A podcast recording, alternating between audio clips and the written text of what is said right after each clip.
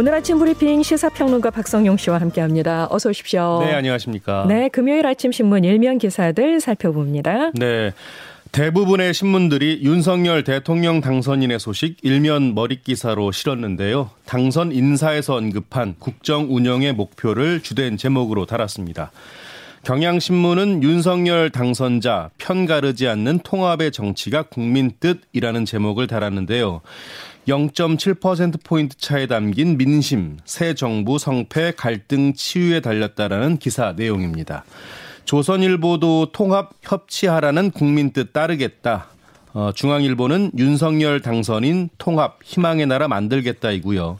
한결에는 윤석열 당선자 통합 협치 부정부패는 엄단이라는 제목인데요. 역시 같은 내용 전하면서 검찰 출신인 만큼 특히 부정부패 척결과 법치를 내세우는 모습이었다고 분석했습니다.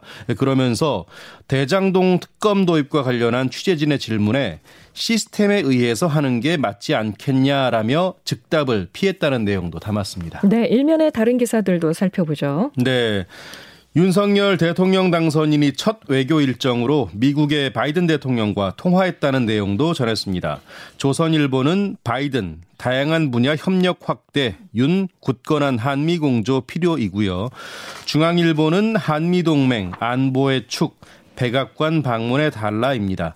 바이든 대통령의 백악관 방문 제안에 윤 당선인이 조만간 만나기를 희망한다고 답했다는 내용도 실었습니다. 그리고 한결에는 대선 패배 책임 민주당 지도부 총 사퇴입니다. 일단 윤호중 원내대표의 비대위 체제로 가고 이재명 대선 후보가 당의 상임 고문을 맡아달라는 요청에 수락했다는 내용 전했습니다. 자, 코로나 상황 살펴보겠습니다. 하루 확진자가 이틀째 30만 명을 기록했는데요. 네. 정부는 정점에 가까워졌다는 입장인 거죠? 네. 어, 어제도 32만 명이 넘는 신규 확진자가 나왔습니다. 사망자는 206명 늘었고요. 위중증 환자는 1,100여 명이 더해졌습니다. 오늘 발표될 신규 확진자는 27만 명 안팎이 될 것으로 예상이 되는데요. 이런 추세에 대해서 방역 당국은 코로나 유행이 정점에 가까워졌다고 판단하고 있습니다. 그런 만큼 이번 주부터 2주간을 코로나 유행이 정점에 달하는 기간으로 보면서 이후에는 신규 확진자가 감소할 가능성이 있다고 전망하고 있습니다. 네. 앞서 방역 당국은 지난달 말에 여러 연구기관 전망을 토대로 해서 12일 그러니까 내일쯤 35만 4천 명 규모에서 유행이 정점에 도달할 수 있다고 내다봤는데요. 이를 기반으로 판단한 것 같습니다. 예, 제발 그랬으면 좋겠네요. 어, 13살에서 18살 사이 청소년의 80% 정도가 코로나 백신 접종을 기본 접종을 마쳤다고 하는데 예. 그래도 청소년 확진자는 계속 증가하고 있는 것 같아요. 맞습니다. 일단 13살에서 18살 사이 청소년의 80% 가까이가 코로나 백신을 두 차례 맞고 기본 접종을 완료했습니다. 네. 이렇게 청소년 백신 접종률은 크게 올랐지만 그런데도 확진자는 계속 늘고 있는데요. 어제 신규 확진자 32만 7천여 명 가운데 18살 이하는 8만 4,900여 명, 전체 확진자의 약 26%인데요. 네. 그러니까 확진자 4명 가운데 1명은 18살 이하의 소아 청소년이 셈입니다. 네네. 방역 당국은 이런 배경으로요. 이 오미크론 변이가 기존에 유행했던 바이러스와 다른 특성을 보이는 것 같다라고 분석을 하고 있습니다. 이 확산세는 거세지만 이제 코로나 치료 체계 전환은 초읽기에 들어간 것 같습니다. 이 정부가 의료계와 만나서 일반 의료 체계로의 전환 필요성을 제안을 했어요. 네. 이 확진 규모가 커지면서 중환자와 사망자 역시 급증하고 있죠. 예. 이 같은 상황에 이 중환자 병상 가동률은 60%를 넘겨 빠르게 차고 있는데요.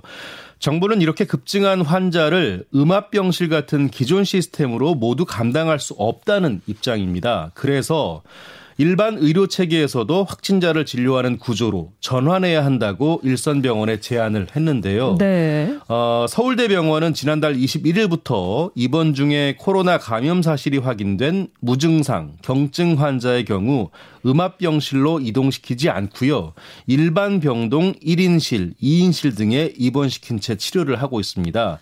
예, 그러니까 코로나 확진자를 음압 병상이 아닌 일반 병상에서도 치료를 하자는 겁니다. 네. 그러니까 지금 들으시면서 무증상 경증 환자는 병원에서 치료받는 게 아니지 않나 이렇게 생각하실 수도 있는데 네. 이게 지금 병원에서 입원하던 중에 그렇습니다. 코로나에 확진된 경우입니다. 맞습니다. 하지만 의료계의 우려도 있는데요. 일반 환자들과 의료진의 감염 확산 가능성입니다. 예. 자, 이런 가운데 방역 당국이 전문가용 신속 항원 검사도 PCR 검사처럼 최종 확진 판정에 활용하는 방안을 오늘 확정해서 발표할 예정인데요. 이 그동안의 PCR 검사 우선순위가 아니면 확진 판정을 위해서 두 번의 검사를 받아야 해서 이 진단과 처방이 늦어진다는 음. 지적이 있었기 때문에 여전히 우려되는 점은 있네요. 예, 맞습니다. 예. 자, 울진 산불 상황도 살펴봅니다. 오늘로 벌써 8일째입니다. 예, 상황이 어떻습니까, 지금? 여전히 주불 진화는 못하고 있는데요. 아. 어제도 네. 하늘과 지상에서 전방위적으로 진화가 진행됐습니다만 진화율은 75%에 머물러 있습니다. 이 금강송 군락지에서 4km 정도 떨어진 응봉산 일대 불길이 워낙 거세기 때문인데요. 산세가 험한 데다 불길이 워낙 강해서 진화의 난항을 겪었습니다. 네. 이 때문에 지금까지 울진의 산불 피해 면적은 2만 헥타르에 육박하고요. 피해를 입은 주택과 건물 등은 460여 곳으로 증가했습니다. 상국은 산림당국은 오늘도 헬기와 진화 차량 그리고 진화 인력 2,500여 명을 투입해서 진화에 나섭니다. 이런 가운데 정부가 이 동해안 산불의 이재민들에게 임시 조립 주택을 1년간 무상 제공하기로 했습니다. 또 임대료를 절반으로 줄인 공공 임대주택과 주택 복구 자금 융자를 지원하고요. 이 건강보험료와 전기, 가스, 통신 등도 감면하기로 했습니다. 네.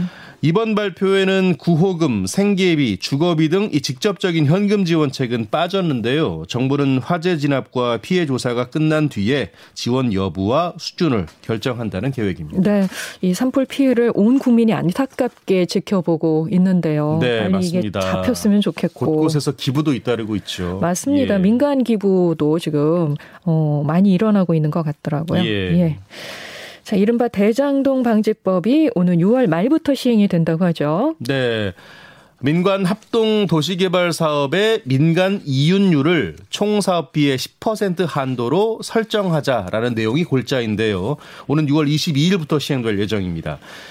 민간합동 도시개발 사업 논란이 커지자 이 민간이 과도한 이익을 가져가지 못하도록 이윤을 이윤율 상한을 설정한 것인데요. 최근 5년간 부동산업 평균 매출액 영업 이익률이 11%인 점 등이 고려가 됐습니다. 네. 또 사업비의 구성 항목을 용지비, 용지 부담금, 이주 대책비, 조성비 등으로 구체적으로 규정을 했고요. 각 항목별 세부 산정 기준을 마련하는 등 이 총사업비 산정 방식도 구체적으로 정했습니다. 네. 아울러서 이윤율 상한을 초과하는 민간의 이익은 법률에 따라 다양한 용도로 재투자되도록 했고요.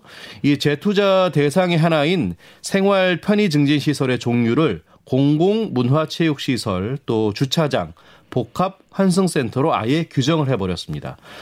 이번 개정을 통해 투명성을 높이고 이 사업의 공공성을 강화할 수 있을 것으로 정부는 기대하고 있습니다. 네.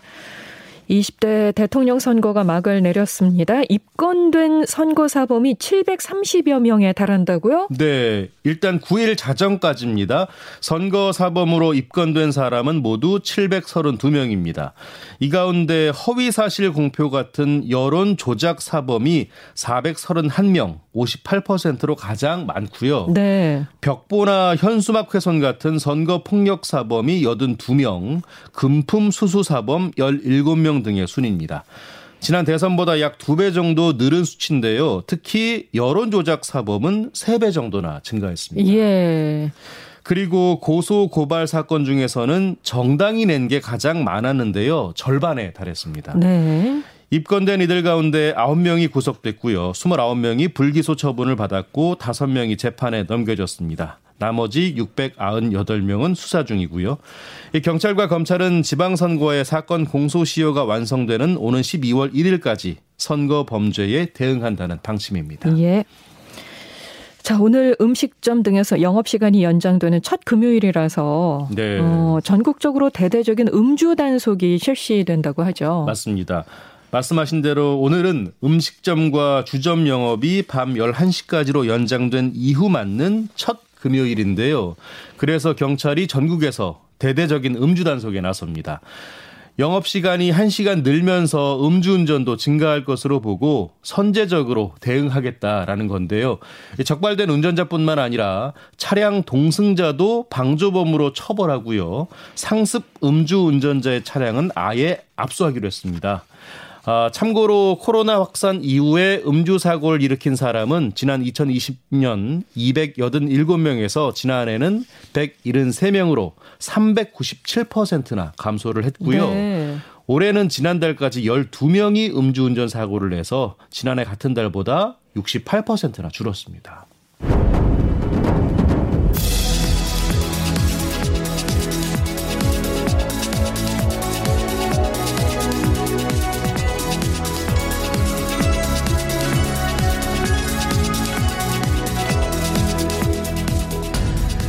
스포츠 뉴스 전해드립니다. 굿모닝 스포츠. 베이징 패럴림픽 소식입니다. 파라아이스 하키 대표팀이 오늘 캐나다와 결승 진출을 다툰다고요? 네, 그렇습니다. 오늘 오후입니다. 우리 시간으로 1시 5분인데요. A조 2위 캐나다와 결승 진출을 놓고 맞붙습니다. 이 캐나다는 지난 평창 대회에서 미국과 연장 접전 끝에 패해서 은메달을 차지했고 이번 대회에서도 우승을 노리는 강팀인데요. 하지만 어느 정도 전력 분석이 잘 돼 있는 만큼 그래도 목표는 결승 진출이라는 게 우리 대표팀의 각오입니다. 네. 그리고 아이스하키와 함께 두 대회 연속 메달을 노리는 이 장애인 노르딕 스키 간판 신의연은 이 크로스컨트리 남자 스프린트 좌식 예선에서 38명 가운데 14위에 그쳐서 아쉽게 준결승에는 오르지 못했습니다. 네. 하지만 중장거리에 강하니까요. 이 오늘 바이애슬론 좌식 12.5km 그리고 내일 크로스컨트리 좌식 10km 경기에서의 활약이 기대가 되고 있습니다. 엄청난 체력을 요구하는 맞습니다. 아 경기들이 예. 네, 예 이렇게 또 중장거리 아, 연속해서 경기를 펼치네요. 자, 우리 모두 함께 응원합니다. 네. 자, 드디어 프로야구 올 시즌 시범 경기가 내일 일제히 개막하는데요. 코로나 때문에 무저, 무관중으로 열리게 된다고 하죠. 네. 어, 미국 하지만 무관중입니다만 볼거리는 더 풍성해졌습니다. 그래요? 예. 미국 메이저리그에서 뛰던 김광현, 양현종이 복귀한 데다 음. 류현진의 친구로 한국 팬들에게도 이름을 알렸죠. 이 푸이그까지 KBO 리그에 입성했기 때문인데요. 이미 팬들의 관심이 뜨겁습니다. 네. 내일부터 오는 29일까지 팀당 최대 16경기를 치르고요. 새 시즌을 앞두고 겨울 훈련 성과를 확인하게 됩니다. 어, 시범 경기 개막전은 내일 수원에서 열리는 LG 트윈스와 KT 위즈 간의 대결을 비롯해서 사직, 대구, 창원, 고척 이렇게 다섯 개 구장에서 열립니다. 아, 말씀드린 대로 아쉽습니다. 올해 시범 경기가 이 코로나 확산 여파로 무관중으로 진행되기 때문인데요. 아, 그럼에도 많은 팬들은 역시 관심을 갖고 있고 그리고 정규 시즌 개막일은 4월 2일입니다. 네, 지금까지 시사평론가 박성용 씨 감사합니다. 고맙습니다.